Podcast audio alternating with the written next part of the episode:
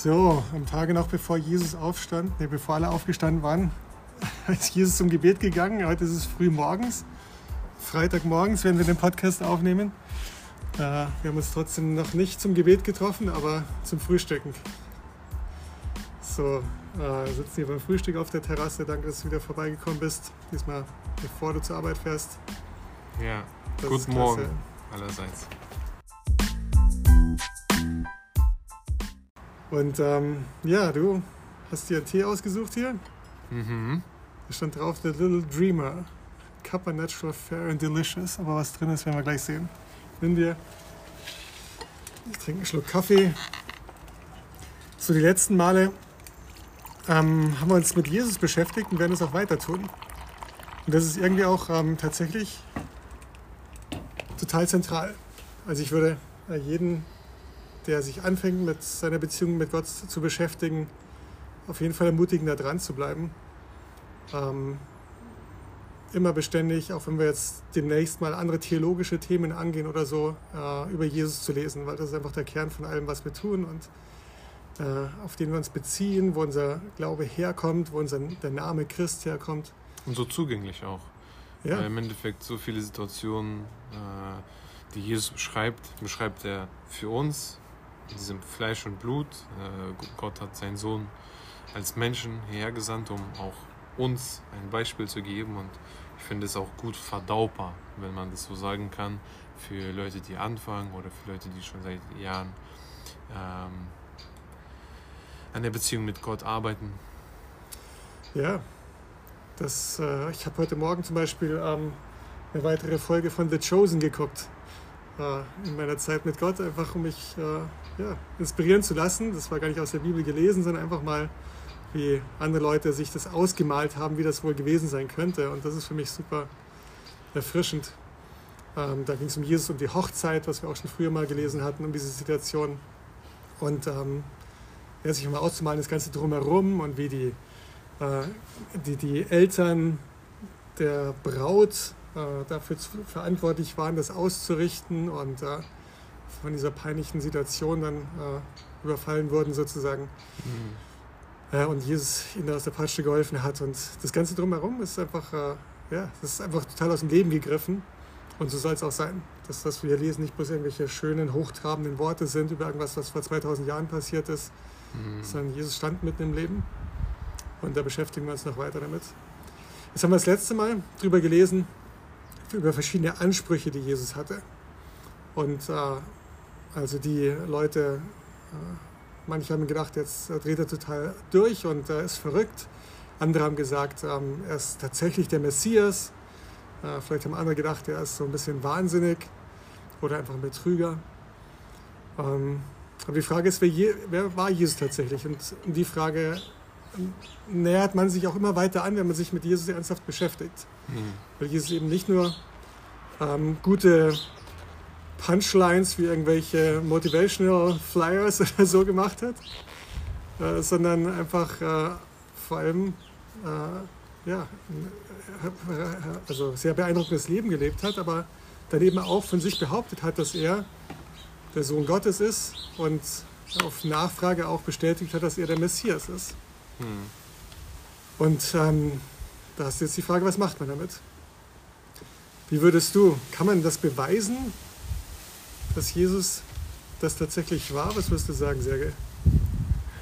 Also ich, ich glaube, die Menschen, die immer wieder nach Beweisen fragen, den kann man gar nicht beweisen.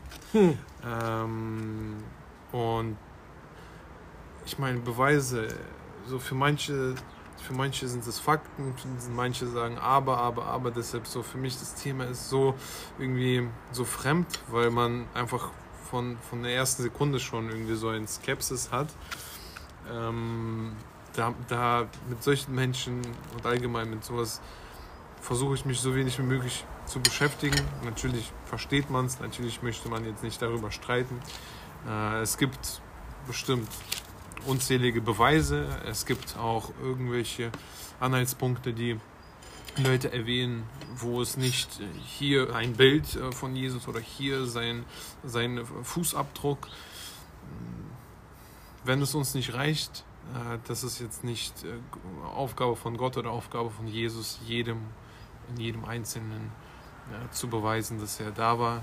Die Leute, die ihm folgen, die Leute, die, wie wir es, glaube ich, letzte Folge oder vorletzte Folge genau das angesprochen haben, oder ganz am Anfang, so erste Aufgabe für jeden hier, der auch diesen Podcast hört und ob damit beginnt, Glauben zu finden oder schon stark im Glauben ist, erstmal diese offene Haltung. Erstmal nicht dieses, aber, aber und hier und da habe ich was gehört, sondern erstmal auf sich wirken lassen. Genauso auch und hat sich auch Gott so gedacht, manche Sachen hat er uns klar und deutlich auch in der Bibel formuliert, aber manche Sachen äh, muss jeder für sich entscheiden, ob er dahinter steht und ob er daran glaubt. Hm. Ja. Was würdest du sagen, also wenn jetzt jemand trotzdem sagt, okay, gib mir doch mal ein paar Beweise dafür, dass Jesus tatsächlich der Messias war? Also würdest du ihm einfach nur sagen, hey, sei einfach offen, lass es auf dich wirken? oder gibt es irgendwas, wo du ähm. sagen würdest, naja, also das ist schon ein deutlicher Hinweis darauf, dass er das auch wirklich war? Ich meine, wir sind im 21. Jahrhundert. Äh, Menschen halten sich zumindest für sehr intellektuell und äh, wissenschaftlich geprägt in Westeuropa ja. und in anderen Teilen der Welt. Ähm, und es ist nur nachvollziehbar, dass Leute durchaus nach Nachweisen, Beweisen fragen. Ne? Ja. Das könnte jeder daherkommen und sagen, er ist der Messias. Es gab übrigens in der Geschichte, äh, also wenn du das mal erforscht, mehr als 20 Leute äh, in den letzten 2000 Jahren, die behauptet haben, sie seien der Messias, mhm. über die man nachlesen kann. Und trotzdem gibt es eigentlich nur einen, bei dem sich das so verfestigt hat, wie das bei Jesus der Fall ist.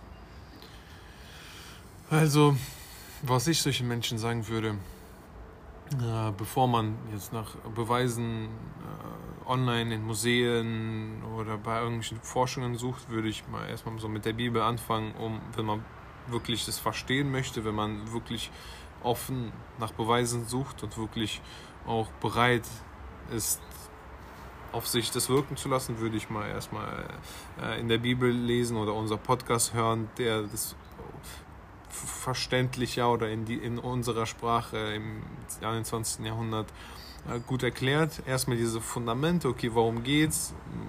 Okay, was wird überhaupt behauptet? Wie, wo, was? Und dann würde ich langsam aber sicher ähm, jedem empfehlen zu googeln und auf Google gibt es wie gesagt, es ist ein kompliziertes Thema. Auf Google gibt es auch tausende Seiten, die für oder dagegen sind. Deshalb ich, ehrlich gesagt, so, ich würde dann, wenn mich jemand nach Beweisen fragt, bin ich jetzt nicht die Person, die versucht, jemand das zu beweisen. Und hier, hier sind fünf Seiten, wo du es findest. Hier sind drei äh, Geschichtsprofessoren, die das und hier ist auf Prime, Amazon, hier ist ein Film, äh, Fall Jesu und hier ist ein Roman, worauf es basiert. Und da gab es einen Journalist, der mm, erstmal gar nicht geglaubt hat und dann äh, durch seine Frau zornig auf Gott war und hat versucht, nach irgendwelchen Beweisen zu suchen und hat es nicht gefunden. Und am Endeffekt kam er zu Gott und hat auch viele Bücher dazu geschrieben, wie ein Atheist äh, wirklich zu einem ähm, Mensch geworden ist, der wirklich glaubt und Gott liebt. Deshalb, so ich würde gar nicht versuchen, da viel zu beweisen oder äh, hier geschichtlich da mal was nachzulesen, sondern würde ich Mathis vielleicht anrufen und fragen, ey, jo, hier gibt es einen, der mich immer wieder nach Beweisen fragt. Mathis, kannst du mir vielleicht ein paar Links senden? Naja, wir wollen schon einen Schritt weitergehen. Wir wollen auch, dass du in der Lage bist, irgendwann selber diese Dinge darzustellen und zu, zu zeigen. Ähm, so, aber ich stimme überein. Also, das mit Beweisen ist ein zweischneidiges Schwert. Weil wenn du in die Diskussion kommst, wirst du auch immer was finden, was dagegen spricht. Ja.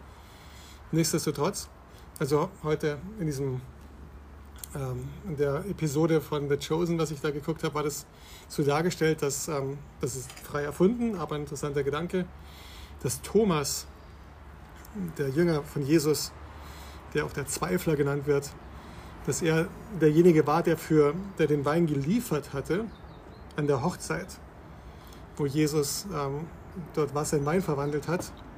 Und es war toll dargestellt, wie er ähm, einfach immer diesen Zweifelansatz hatte. Ne? Immer Dinge in Frage gestellt hat, immer versucht hatte, mit seinem Intellekt, mit seinem Verstand alles zu verstehen. Seine Frau versucht ihm immer zu sagen, du musst doch lernen, mit dem Herzen zu verstehen. Und das ist so ein bisschen das Spannungsfeld, wo sich das bewegt.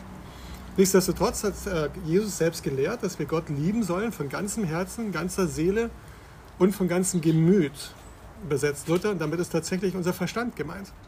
Er hat damit gesagt, wir sollen, wenn wir Gott suchen, auch unseren Verstand benutzen.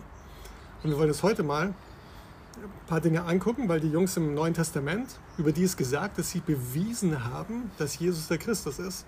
Hm. Ich zeige dir mal eine Stelle dazu. In äh, der Apostelgeschichte Kapitel 9. Da ist die Bekehrung von Paulus. Paulus war ein sehr, sehr gebildeter Mann, der Jesus, nicht nur Jesus, sondern vor allem die Leute, die den Glauben verbreitet haben über Jesus, verfolgt hat, weil er fest davon überzeugt war, dass das ein Lügner war. Mhm.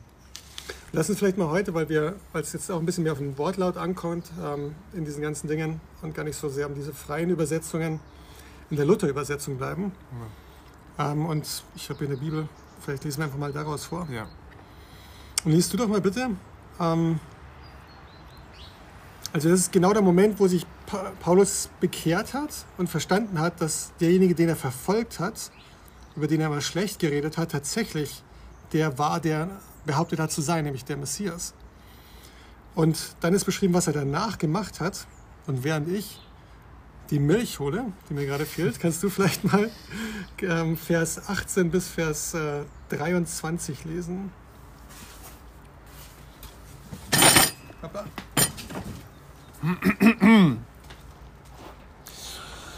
Und sogleich fiel es von seinen Augen wie Schuppen, und er wurde wieder sehend.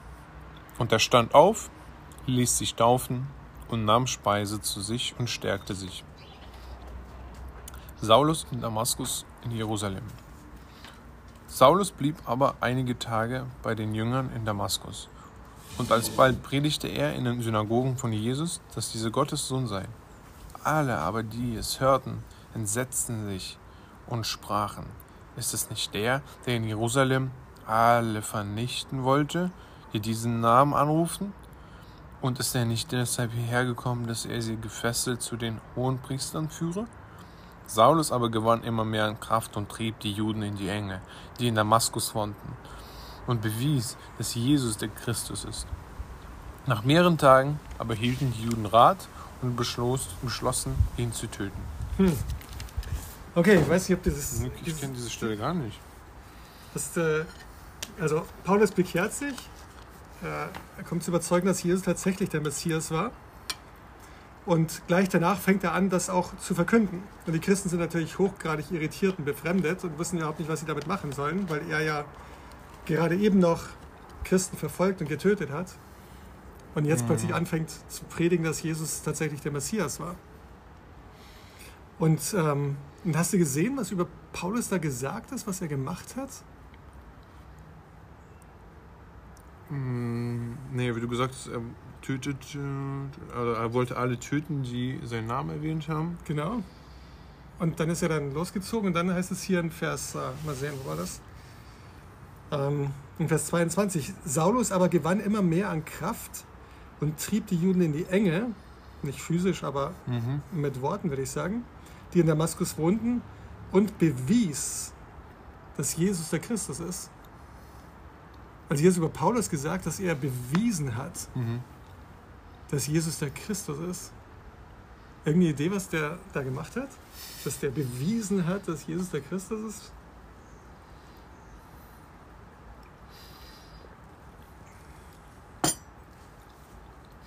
Okay. Ich, ich, deute dein Gesicht als keine Ahnung. Nee. Okay. Aber offensichtlich hat er irgendwas gemacht, worüber dann die Leute gesagt haben, boah, der beweist ja, dass Jesus tatsächlich der Christus ist. Mhm. Äh, das finden wir an, an, verschiedenen Stellen. Zum Beispiel in Apostelgeschichte Kapitel 18. Da geht es um jemand anders, äh, Apollos. Und ähm, das ist jemand, der tatsächlich über Jesus gepredigt hat äh, und, äh, und selbst das getan hat, äh, obwohl er selber in seinem Glauben noch nicht so ganz klar war.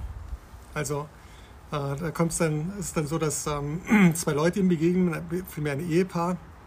Ähm, äh, wenn gleich sehen, wer das ist, hier äh, Aquila und Priscilla, die sind die beiden.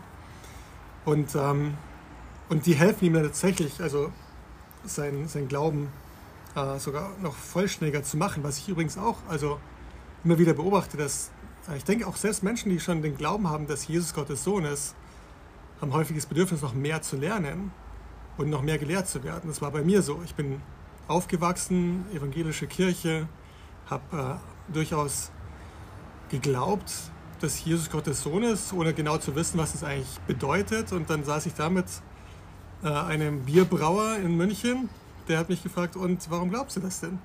Und ich habe gesagt, naja, ich glaube, das ist halt so. Und sagt er, aber du musst doch irgendwie erklären können, warum das ist. Hm. Und er hat mich dann herausgefordert und gesagt, du, musst, du solltest in der Lage sein, wenn du diesen Glauben hast, ihn auch zu erklären. Und das war für mich ein Anfangspunkt, weil dieser junge Mann, mit dem ich da gesprochen hatte, hatte einen atheistischen Hintergrund und ist zum Glauben an Jesus gekommen und hat mir gezeigt, ich, muss in der, ich will in der Lage sein, ähm, das auch zu erklären. So, mhm. Und so ein Typ war Apollos irgendwie. Und ähm, ich ja, lese mir hier vor in Apostelgeschichte 18, Vers, äh, ja, könnten den ganzen Abschnitt lesen. Ja, warum nicht? Und ich erkläre den ersten Teil hier kurz. Also, Apollos predigt schon öffentlich über Jesus. Aquila und Priscilla sehen, dass sein Verständnis von der Taufe noch eher alttestamentarisch ist, würde ich sagen, oder so wie Johannes der Täufer das gepredigt hat. Mhm. Nehmen ihn dann zu sich und sagen, Mensch, du bist ein ganz toller Typ und ähm, würden dir gerne noch ein bisschen mehr erklären darüber. Und erklären ihm dann, was die Taufe im Namen Jesu eigentlich, äh, was es damit auf sich hat. Und ähm, so, und dann heißt es hier in Vers 27, als er aber nach Achaia reisen wollte, schrieben die Brüder an die Jünger dort und empfahlen ihnen, ihn aufzunehmen. Kriegt so Empfehlungsschreiben mit, das haben die damals so gemacht. Und äh, als er dahin gekommen war, half er denen viel, die gläubig geworden waren durch die Gnade. So, zieht Apollos weiter, hilft selbst Christen, die schon gläubig geworden waren, weiter, weil er ein sehr guter Lehrer war. Und dann heißt es in Vers 28, denn er widerlegt die Juden kräftig und er wies öffentlich durch die Schrift, dass Jesus der Christus ist. Also, hier ist dass das Apollos jetzt öffentlich durch die Schrift erwiesen oder wie Paulus bewiesen hat, dass Jesus tatsächlich der Christus ist. So, es muss möglich sein, würde ich mhm. behaupten, heutzutage, so etwas Ähnliches zu tun, was die damals gemacht haben. Äh, und kannst du dir vorstellen, also wie könnte das aussehen, dass man durch die Schrift, also durch das alte, tatsächlich das alte Testament in dem Fall, das war damals die Schrift, beweisen kann, dass Jesus der Christus ist. Hm, ich würde die Prophezeiungen dann anschauen und die dann mit, mit, den, mit den Tatsachen aus, aus dem Neuen Testament verbinden. Genau, also das ist tatsächlich etwas, was ziemlich ähm, bemerkenswert ist, dass wir im Alten Testament ähm, sehr viele Prophezeiungen finden über einen Messias, der kommen soll, um nicht nur das jüdische Volk, sondern auch das war prophezeit, dass, dass äh, alle Menschen Zugang zu Gott bekommen werden durch diesen Messias. Und ähm, ich will mal, dass wir heute beispielhaft mal ein paar von diesen Stellen angucken. Und ähm, in den Show Notes ähm, werde ich mal vielleicht noch 20, 25 andere Prophezeiungen, äh, die man, wenn man sich da vertiefen will, äh, nachlesen kann. Ich werde die mal dort reinstellen in die, in die Beschreibung und kann nur ermutigen, das mal selbst zu tun. Vor, weiß nicht, 30 Jahren oder so habe ich mal 200 von diesen Prophezeiungen nachgelesen, einfach um meine Überzeugung darüber zu stärken. Mhm. Und ähm, aber wir gucken uns heute einfach mal drei an. Ähm, was wurde im Alten Testament prophezeit über diesen Messias? Lass uns mal gucken in Micha, Kapitel 5. Würdest du das finden in dem Buch hier oder würdest du das dann googeln, wo Micha 5 ist? Ich würde nach und nach ein bisschen blättern. Ich okay. würde aber ein bisschen mehr Zeit brauchen, aber ich würde es schon finden. Das ist kein, keine Sorge. Also, wir können es im Zweifelsfall im Inhaltsverzeichnis nachgucken. Das gibt es nämlich auch ganz voll in der Habe ich aber ein ziemlich gutes Hand. Ich kann dir zeigen, wie man es findet. Joel, Amos, Obadja, Jona, genau. Micha, Micha, Nahum. Genau. So. Ah, ja. Ja, ja. So. Ähm, wiederum, ich ermutige immer, den ganzen Zusammenhang zu lesen. Aber äh, jetzt gucken wir uns mal einen Vers an aus Micha Kapitel 5. Das ist so um 550 vor Christus geschrieben. Also bevor Jesus geboren wurde. ähm, lies doch mal einfach Vers 1, das fettgedruckte hier. Der Herrscher aus Davids Geschlecht wird aus Bethlehem kommen. Und du, Bethlehem Ephrata, die du klein, die du klein bist unter den Städten in Juda, aus dir soll mit der kommen, der in Israel Herr sei, dessen Ausgang von Anfang und von Ewigkeit her gewesen ist. Okay. So. Jetzt Frage, wer ist Micha und wie kommt er drauf? Also Micha ist ein äh, Prophet aus dem Alten Testament. Ähm, wie gesagt, 550 vor Christus hat er äh, gepredigt und er hat, ähm, äh, er taucht auch in anderen Schriften auf. Also wenn man die Bücher der Chroniken liest und äh, 1. 2. Samuel, findet man verschiedene äh, Leute, äh, die unter diesen Propheten dann hier äh, benannt sind, Jesaja, Jeremia, andere Leute, unter anderem Micha. Und was die Leute im Einzelnen gepredigt haben, ist jetzt nicht in den 1., 2. Chronik oder Samuel beschrieben, sondern eben hier in diesen Büchern.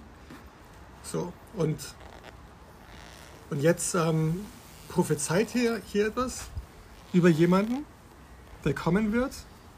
Und ähm, was ist hier gesagt? Also über ihn, äh, der, äh, der, der in Israel Herr sein wird also ein Herrscher in Israel ähm, und dessen Ausgang von Anfang an Ewigkeit her gewesen ist. Mhm.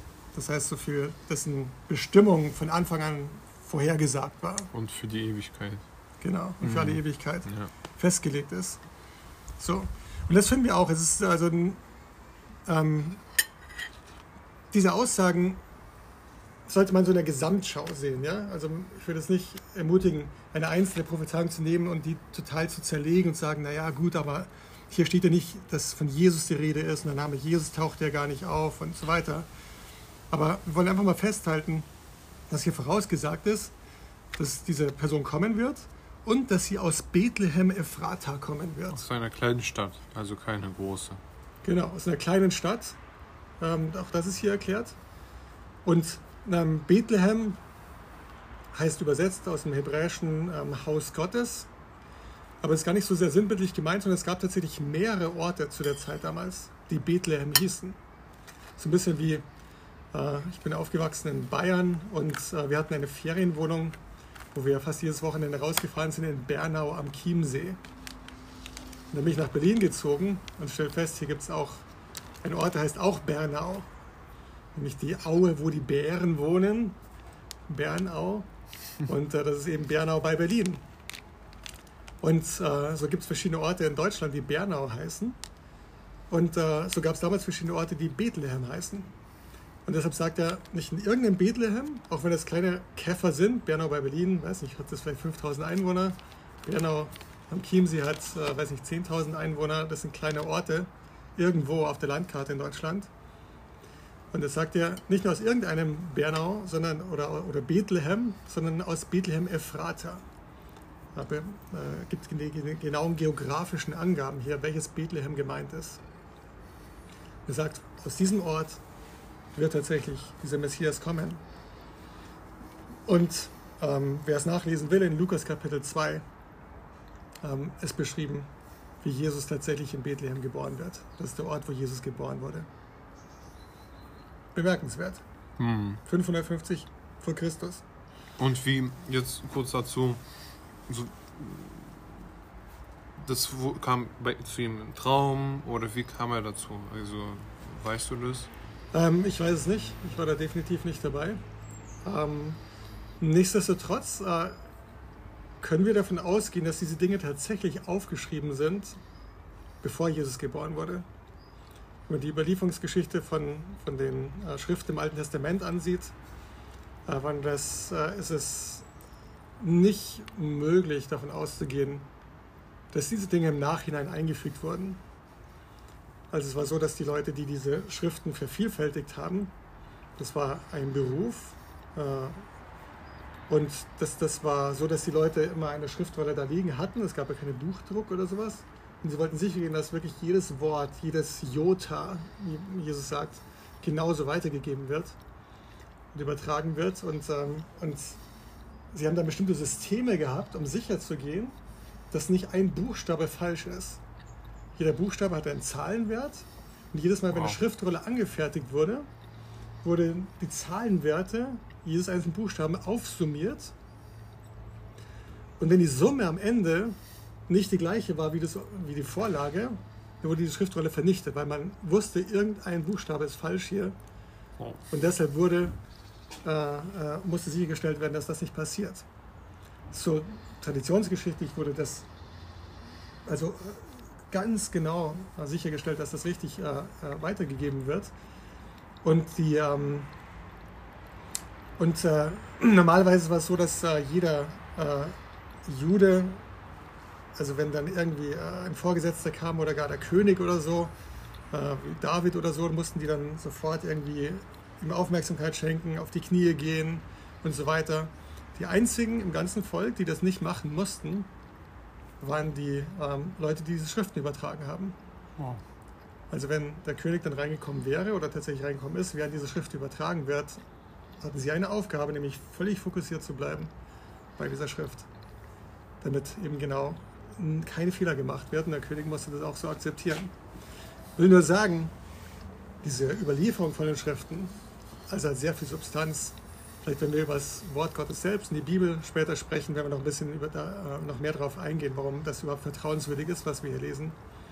Aber äh, zurück zu deiner Frage, äh, wie hat er das bekommen? Ich weiß nicht. Petrus sagt im Neuen Testament, dass diese Propheten ähm, getrieben vom Heiligen Geist Dinge aufgeschrieben haben. Ähm, wir können einfach nur feststellen, sie haben diese Dinge aufgeschrieben. Sie haben sie aufgeschrieben, bevor Jesus geboren wurde. Und ein Puzzlestück ist, dass Jesus, dieser Messias aus Bethlehem kommen soll. Und äh, das ist so aufgeschrieben. Und in Lukas Kapitel 2 können wir nachlesen, ähm, dass Jesus dort geboren wurde. Und wenn das nicht der Fall gewesen wäre, glaube ich, hätte es damals schon eine große Diskussion gegeben, ob, äh, also dass dieser Messias doch eigentlich aus Bethlehem kommen soll. Und Jesus ist ja gar nicht aus Bethlehem gekommen, weil ich glaube, es gab genügend Leute, die wussten, in welcher Stadt und mit wem Jesus da aufgewachsen ist. Und sie hätten, konnten das nachprüfen, haben es mit Sicherheit auch getan. Hm. Jesus ist in Bethlehem geboren worden. Lass uns eine andere Stelle anschauen. Das ist hier die Geburt von Jesus. Ähm, es gibt Dinge, die über den Tod von Jesus vorausgesagt waren. Über Verrat von Jesus. Auch das, genau. Ja. Das äh, stelle ich auch gerne in die Shownotes, dass beschrieben wurde, dass äh, Jesus für 30 Silberstücke verraten werden wird. Ähm, auch das war prophezeit. Äh, lesen wir heute nicht direkt. Aber in den Psalmen, viele dieser Psalmen sind äh, von David aufgeschrieben worden. Ähm, und David hat verschiedene Mess äh, Dinge gesagt über den Messias, äh, die zum Teil damals gar keinen Sinn gemacht haben, wie wir gleich sehen werden. Und erst im Nachhinein Sinn gemacht haben und, und erkennbar war, dass tatsächlich hier Dinge vorausgesagt wurden über Jesus. Und David war ein König, einer der reichsten Menschen zu seiner Zeit. David, genau, David war einer der ersten Könige, der zweite König genau genommen äh, von Israel. Und ähm, war es äh, nach wie vor der populärste König. Äh, auch das wäre mal wert. Wir haben schon darüber diskutiert. Wir sollten auf jeden Fall auch schon die äh, Season 2 planen hier. Da gehen wir dann auf viele Dinge ein, die super inspirierend interessant sind und nicht nur bei den Grundlagen sind äh, über den, den Glauben. Aber ähm, David war, ist einer der anerkanntesten Könige im Volk ähm, Israel, äh, aus verschiedenen Gründen. Und 1000 vor Christus ähm, sagt, äh, hat, hat David Folgendes aufgeschrieben. Die Psalmen sind zunächst bestimmte Gebete. Und die Juden verwenden die Psalmen heutzutage auch noch. Und ich denke, auch für uns ist das ein guter Weg, einen Mhm. Zugang zu Gott zu finden. Ähm, äh, dass sie diese, diese Psalmen nehmen und entweder so beten, wie sie da stehen, oder wir können sie als einen Rahmen nehmen, äh, wie wir beten können und über Themen, über die wir mit Gott sprechen können. Der nächste Psalm hier ist der Psalm 23, ganz bekannt. Der Herr ist mein Hirte, mir wird nichts mangeln. Ähm, das sind nicht nur schöne Worte, sondern das sind Sachen, die man tatsächlich nehmen kann und Schritt für Schritt durchgehen kann und sich davon leiten lassen kann, um mit Gott zu sprechen, über diese Dinge, die da stehen. Oder auch, wie wir in dem Psalm sehen, mit Gott zu ringen. Zu sagen, das steht jetzt da, aber was heißt hier, du weidest mich auf einer grünen Aue, schau dir doch mein Leben an. Hier, das ist doch total anders gerade. Und dann wird die Beziehung zu Gott sehr real. Hm. Und der Psalm 22 ist auch aufgeschrieben zu einer Zeit, wo David ganz verzweifelt war. Und in seiner Verzweiflung schreibt er Dinge auf, die zum Teil auf den ersten Blick gar keinen Sinn machen, aber später sehr viel Sinn gemacht haben. Der Psalm beginnt mit, Mein Gott, mein Gott, warum hast du mich verlassen? Ich schreie, aber meine Hilfe ist ferne. Mein Gott, des Tages rufe ich, doch antwortest du nicht. Und des Nachts, doch finde ich keine Ruhe. So David ist in der Situation, wo er völlig verzweifelt ist und sagt, Gott, ich rufe zu dir, ich schreie zu dir, was ist hier los, wo bist du, du bist nicht da, wie kann es sein? Also das ist durchaus was, was, was uns auch vertraut ist vielleicht manchmal. Ne? Das Gefühl haben, wir reden zu einer Wand, wir reden nicht mit Gott. Aber der Psalm beginnt mit, mein Gott, mein Gott, warum hast du mich verlassen? Kommt das irgendwo bekannt vor? Hast du das schon mal gehört? Diese, diese Formulierung, mein Gott, warum hast du mich verlassen? Hm. Ne? Okay, dann, dann machen wir mal kurz einen Sprung ins Neue Testament, Matthäus Kapitel 27. Ähm, Ich kenne nur. Ähm, ich denke jetzt an die letzte Nacht vor Kreuzung. ja, Ich denke auch an die Kreuzung selbst, aber da war auch Gott so: Verlass mich nicht, Vater. So gib mir die Kraft, das durchzustehen. Glaube Mhm. ich. lass uns direkt äh, lesen, wie der Wortlaut tatsächlich ist. Ne? Ja. In Matthäus Kapitel 27 ist beschrieben, wie Jesus gekreuzigt wird. Jesus hängt am Kreuz, dann kommt diese Sonnenfinsternis für drei Stunden über das ganze Land. Äh, Vers 46 heißt es dann, und um die neunte Stunde, Stunde schrie Jesus laut, Eli, Eli, lama sabachthani. Das heißt, mein Gott, mein Gott, warum hast du mich verlassen? Also etwas, was Jesus hier schreit, als er am Kreuz hängt. Später äh, vom anderen Podcast werden wir darauf eingehen, was es damit auf sich hat, dass Jesus da häng, am Kreuz hängt und tatsächlich das der erste einzige Moment war in seinem Leben, wo er von Gott verlassen war und getrennt war von Gott, weil er die Sünden der Welt auf sich genommen hat. Aber Jesus hängt am Kreuz und schreit das, was David hier im Psalm 22 sagt. Nun, das ist keine Prophezeiung, dass Jesus am Kreuz das schreien wird, aber Jesus zitiert diesen Psalm. Jesus hat diesen Psalm gebetet, als er am Kreuz hing. Im Psalm 22. Und die Leute damals haben Jesus das Schreien gehört und die allermeisten waren ihnen waren sehr vertraut mit dem Psalmen und sie waren vielleicht verblüfft, irritiert, fasziniert davon, dass Jesus diesen Psalm hier betet, während er am Kreuz hängt. Und wenn sie später hingegangen sind, diesen Psalm gelesen haben, müssen sie völlig verblüfft gewesen sein. Weil die Sachen, die hier gesagt werden, machen überhaupt keinen Sinn im Leben von David, aber ganz viel Sinn im Leben von Jesus und von dem, was sie da gesehen haben, als Jesus am Kreuz hängt. Ähm, ich lese mal ein paar Dinge, die hier äh, gesagt werden. Es ist, das, das, das ist ein Psalm von jemandem, der sehr, sehr leidet. Ja?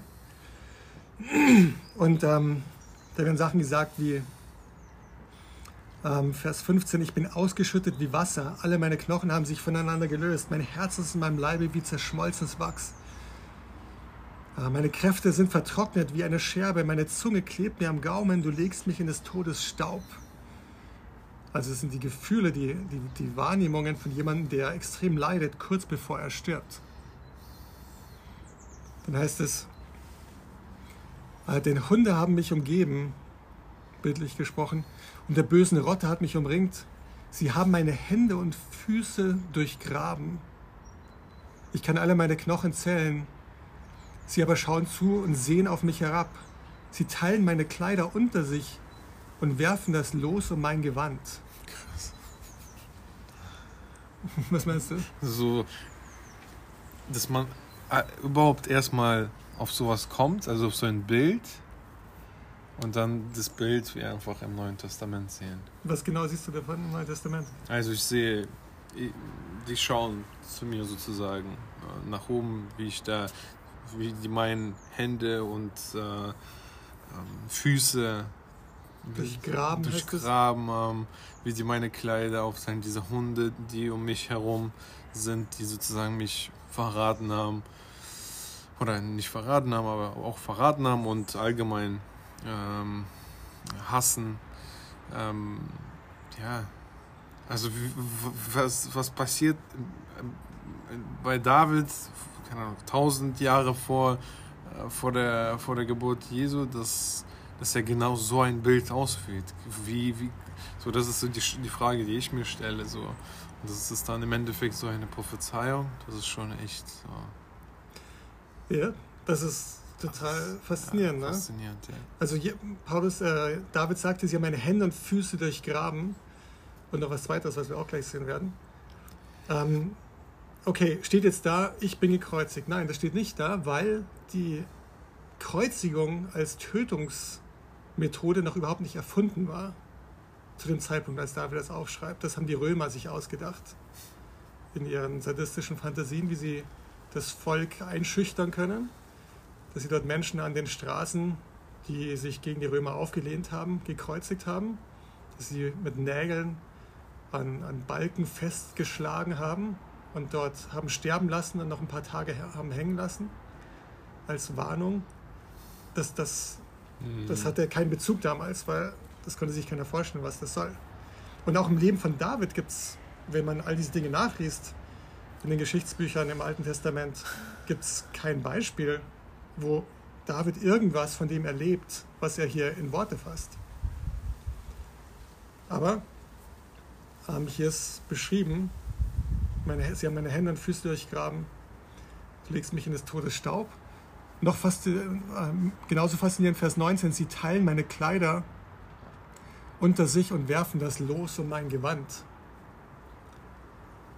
Hast du, das, hast du da einen Bezug dazu? Was könnte das sein? Er, hat, er, hatte ja, er hatte ja ein Gewand, oder? Als, genau. Äh. Also Jesus hatte äh, tatsächlich war es so, dass sie sich einen Spaß daraus gemacht haben, Jesus eine Dornenkrone aufzusetzen und ein Gewand umzulegen, was symbolisieren sollte, oh, du bist der König der Juden, also eine Krone und dieses Gewand. Mhm. Und das haben sie ihm dann abgenommen. Und äh, was ist mit dem Gewand passiert? Gute Frage.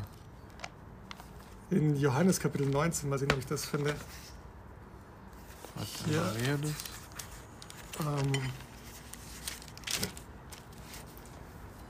so, Jesu Verurteilung, Jesu Kreuzigung. Ähm, ja, hier. Ähm, so. Also kurz bevor Jesus gekreuzigt wird, ähm, veranlasst Pilatus noch, äh, dass sie eine Aufschrift machen sollen über dem Kreuz. Ähm, Jesus von Nazareth, der König der Juden. So. Und ähm, das sieht man öfter, wenn man in Kirchenbildern ist, dann dieses Schild da oben INRI, das ist Jesus von Nazareth, Rex Judäa, Judäa, mal sehen, Judäi. ich weiß nicht, ob man lateinisch das noch hergibt. Aber es war auf lateinisch eben Jesus von Nazareth, König der Juden.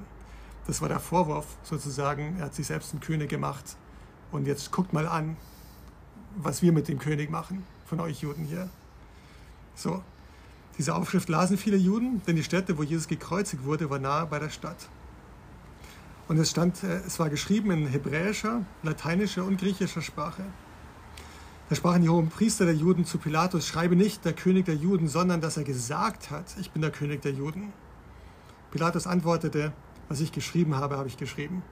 Jetzt diskutieren sie darüber, soll der oben überhaupt stehen. Die hohen Priester haben ein bisschen Sorge, dass das Volk am Ende denkt, der ist wirklich der König der Juden. Sagen, schreibt doch bitte hin. Sie versuchen jetzt einem römischen Beamten hier äh, Anweisungen zu geben. Äh, sagt doch bitte, dass er das behauptet hat, nicht, dass es wirklich war. Und Pilatus sagt, lasst mich in Ruhe. Ich habe das geschrieben, so ist es jetzt fertig. Vers 23.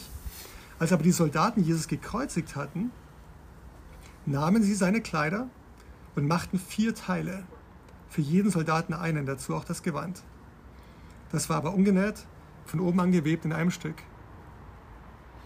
Da sprachen sie untereinander, lasst uns das nicht zerteilen, sondern darum losen, wem es gehört. So was machen die Soldaten.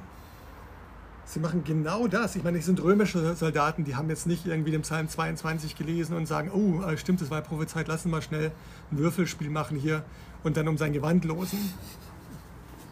Aber hier passiert genau das, was im Psalm 22 rausgesagt war. Oh. Und auch, äh, ich meine, wieso würde David als König von Israel hier sowas sagen wie, die Soldaten losen um mein Gewand?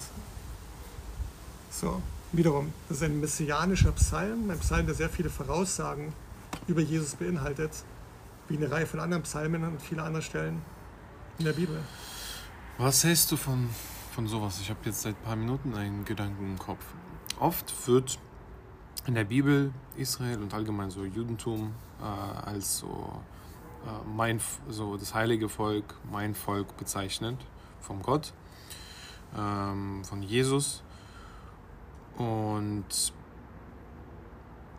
genau zu dem Thema, was wir heute angesprochen haben, so Beweise. Äh, beweise es mir doch. Wir haben Altes Testament, worauf dieses, dieser heilige, heilige Volk, dieses Judentum basiert. Und da drinne sind diese Beweise, die das heilige Volk trotzdem nicht akzeptiert, nicht sieht. Man hat sozusagen vor Augen die Beweise, aber man möchte die einfach nicht sehen. Und, und jetzt kommen wir zu unserer Zeit.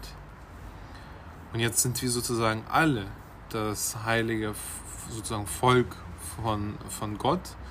Und wir haben vor Augen wieder Beweise.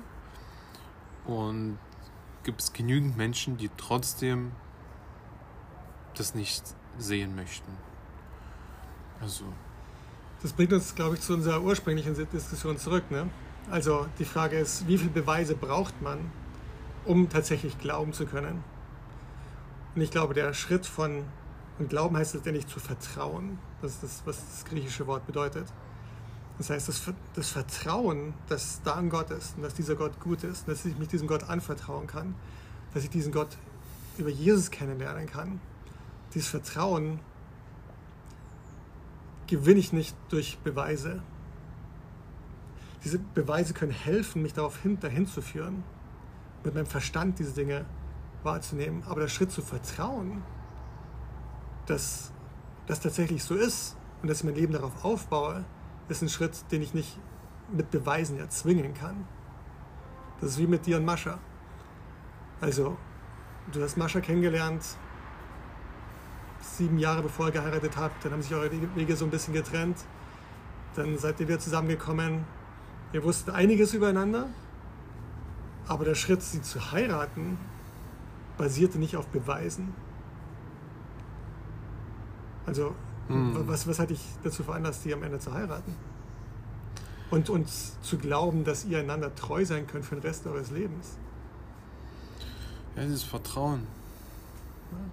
Also es ist Vertrauen gewachsen, Schritt für Schritt. Ähm, Ja. Aber, ein, aber den, den absoluten Beweis, dass sie dir treu sein wird, dass du ihr treu sein wirst, der konnte nie erbracht werden. Der wird auch erst erbracht werden im Laufe des Lebens. Genau das gleiche auch, wenn wir jetzt über Jesus als äh, Sohn von Gott sprechen oder ich krieg einen Sohn in zwei Monaten und ich werde jetzt oft gefragt, na, bist du schon bereit, sozusagen Vater zu werden und so. Und auch da so, es gibt keine Beweise, dass ich bereit bin oder nicht bereit bin. Ich muss mm, mich wieder diese offene Haltung, ich muss diesem Prozess äh, Vater werden, Vater sein, mich anvertrauen und auf dem Weg dann. Und das ist wahr für ganz viele Dinge im Leben. Also nicht nur in der Beziehung zu Gott. Also letztendlich, also wandeln wir alle irgendwo im Glauben, im Vertrauen darauf, dass wenn ich heute aufstehe, wenn ich heute zur Arbeit gehe, dass das alles irgendwie Sinn macht, dass es alles irgendwie äh, also am Ende zu einem Ziel führen wird. Äh, aber die Frage ist, also worauf baue ich da mein Vertrauen auf? Und da gibt es unterschiedliche Ansätze, sein Leben zu führen. Aber letztendlich sind es alles Glaubensschritte, Vertrauensschritte. Und es ist auch mit, so ist es auch mit der Beziehung mit Gott. Also ich kann niemanden zwingen, weil ich einen Beweis erbracht habe, darauf zu vertrauen, dass Gott gut ist. Aber wenn ich Schritte im Glauben tue, darum sagt Jesus auch, naja, also wenn ihr bleiben werdet an meinem Wort, seid ihr wahrhaftig meine Jünger und werdet die Wahrheit erkennen und die Wahrheit wird euch frei machen. Im Johannesevangelium sagt er das. Also wenn ihr dran bleibt, wenn ihr anfängt, das, das zu praktizieren, dann werdet ihr die Wahrheit erkennen. Dann werdet ihr Sicherheit darüber gewinnen, dass es wirklich die Wahrheit ist. Nicht, wenn ihr genug gelesen habt, nicht, wenn ihr genug Beweise gesammelt habt, sondern wenn ihr anfangt, das zu praktizieren, das zu leben, dann wird euer Vertrauen wachsen können. Und ähm, deshalb auch von Anfang an die Ermutigung an, an jeden, der sich anfängt mit Gott zu beschäftigen, versuch, das, was Jesus gelehrt hat, zu praktizieren. Und sieh, äh, ob du Vertrauen gewinnst, dass das tatsächlich die Wahrheit sein kann. Nichtsdestotrotz bleiben wir noch für den Moment bei den Beweisen, weil wir doch in äh, Europa sind ja. und äh, Menschen sich gerne mit Beweisen und solchen Dingen beschäftigen. Letztes, letztes Zitat aus dem Alten Testament, was in, in dem Fall im Neuen Testament zitiert wird, in der Apostelgeschichte Kapitel 2, hält Petrus eine Predigt. Und da macht er im Prinzip genau das, was wir machen. Also das ist in der Apostelgeschichte Kapitel 2. An dem Pfingsttag ähm, bekommen die Jünger den Heiligen Geist, werden äh, besonders mit einer Kraft ausgestattet, die sie vorher nicht kannten, mit einer, so einem Mut, mit so einer Zuversicht. Und der Fischer Petrus, der nie also als jüdischer Rabbi ausgebildet wurde, außer von Jesus für drei Jahre, predigt hier. Und er zitiert das Alte Testament, äh, Joel Kapitel 3, ähm, darüber, was an diesem Pfingsttag passieren wird, was da auch prophezeit war. Und dann redet er über Jesus. Ähm, so, Vers 22. Ihr Männer von Israel, hört diese Worte. Er redet zu vielen, vielen Menschen, die ja zusammengekommen sind aufgrund dieser Ereignisse, die sich da abspielen. Und hier ist, was er sagt. Jesus von Nazareth, von euch, Gott unter euch ausgewiesen durch Taten, Wunder und Zeichen, die Gott durch ihn in eurer Mitte getan hat, wie ihr selbst wisst. Diesen Mann, der durch Gottes Ratschluss und Vorsehung dahingegeben war, habt ihr durch die Hand der Heiden ans Kreuz geschlagen und umgebracht. Den hat ihr Gott auferweckt und aufgelöst, die Schmerzen des Todes, wie es denn unmöglich war, dass er vom Tode festgehalten werden konnte. Hm. Erstmal bis hierhin. Er sagt, guck mal, Wer war Jesus? Ich sage es euch nochmal. Jesus war von euch ausge, unter euch ausgewiesen durch Taten, Wunder und Zeichen. Er hat gesagt, guck mal, was Jesus getan hat. Der hat Taten getan, der hat Wunder getan, der hat Zeichen getan. Wir reden noch gar nicht von den Prophezeiungen hier. Ja? Aber er sagt, er hat es in eurer Mitte getan. Viele von euch haben es doch gesehen. Und ich erkläre jetzt nochmal, wer Jesus ist. Gott hat den hat vorhergesehen, dass er dieser Messias sein soll. Und ihr habt ihn durch die Hand der Heiden, durch die Hand der Römer ans Kreuz geschlagen. Mhm. Und jetzt sagt er, den hat Gott auferweckt von den Toten. Das ist unsere nächste Folge. Ist die Auferstehung wirklich glaubwürdig?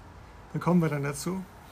Aber er sagt, den hat Gott auferweckt und hat aufgelöst die Schmerzen, wie es denn unmöglich war, dass er vom Tode festgehalten werden konnte. Denn David spricht von ihm.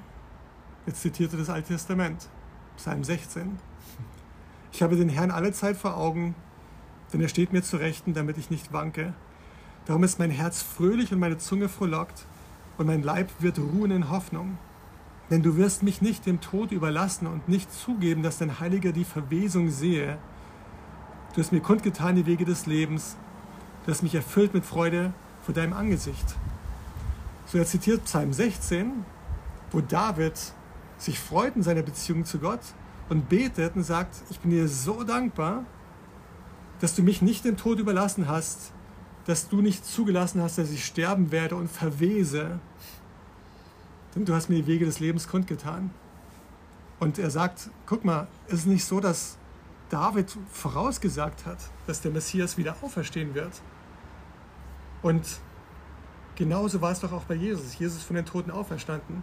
Und dann zitiert der andere Dinge aus dem Alten Testament, um genau das zu machen, was wir gerade machen hier. So wie Paulus, so wie Apollos, äh, wie wir das vorher gelesen haben in der Apostelgeschichte, hat Petrus das auch getan. Er hat aus dem Alten Testament gezeigt, guck mal, da gibt es diese Prophezeiung mit dem Messias. Und dann guck uns mal an, lass uns mal angucken, ob diese Prophezeiungen in Erfüllung gegangen sind. Und macht das nicht alles Sinn? dass der am Ende doch wirklich der Messias war. Und dennoch, auch wenn du diese Prophezeiung nimmst, nimm diese 20, die wir in die Shownotes stellen, nimm die 200, die ich mal nachgelesen habe.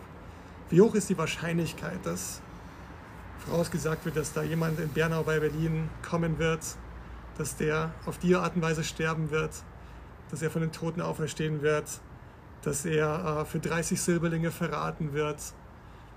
Wenn du das Matthäus-Evangelium liest, Matthäus hat vor allem für die Juden geschrieben, er macht es 40 Mal, glaube ich, wo er sagt, das ist so geschehen, weil es auch genauso vorausgesagt war. Und hier ist die Stelle im Alten Testament, wo es genauso prophezeit war.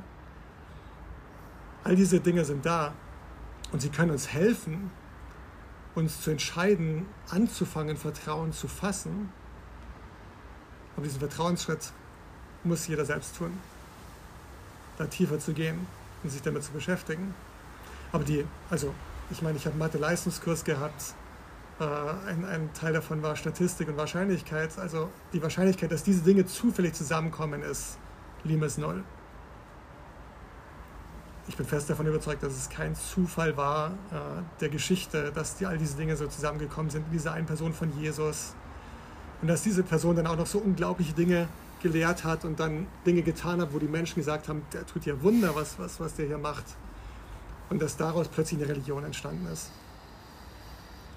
Ich bin davon überzeugt, dass Jesus tatsächlich dieser Messias war, der hier im Alten Testament prophezeit war. Ähm, den Glaubensschritt kann man niemandem abnehmen. Aber die Frage, äh, die wir im letzten Podcast gestellt haben in Matthäus Kapitel 16, ähm, wo Jesus fragt, wer sagen denn die Leute so, dass ich bin? Und dann sagt äh, der eine, naja, die einen sagen, du bist Johannes der Täufer. Und die anderen sagen, du bist Elia, einer der Propheten, der von den Toten auferstanden ist, weil du so ähnliche Wesenszüge hast wie diese Propheten. Und dann sagt Jesus, aber was mich interessiert ist, wer sagt denn ihr, dass ich bin? Und dann sagt Petrus, du bist der Messias.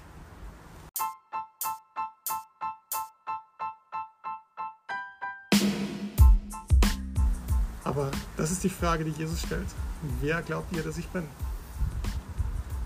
Und ähm, die Entscheidung kann man niemandem abnehmen. Äh, die starke Ermutung, das zu erforschen, ist auf jeden Fall da.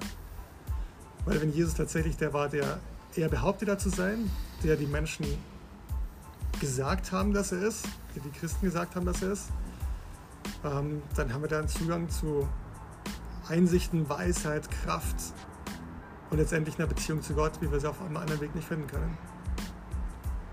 Und das sind Amen. Prophezeiungen über Jesus und sehr gesagt, Amen, so sei es. Gut, wollen wir fertig frühstücken hier? Ja. Aber danke, dass ihr dabei wart. Und äh, nächste Woche geht es weiter mit der Frage, ist die Auferstehung Jesu denn überhaupt glaubwürdig? Viel Spaß dabei.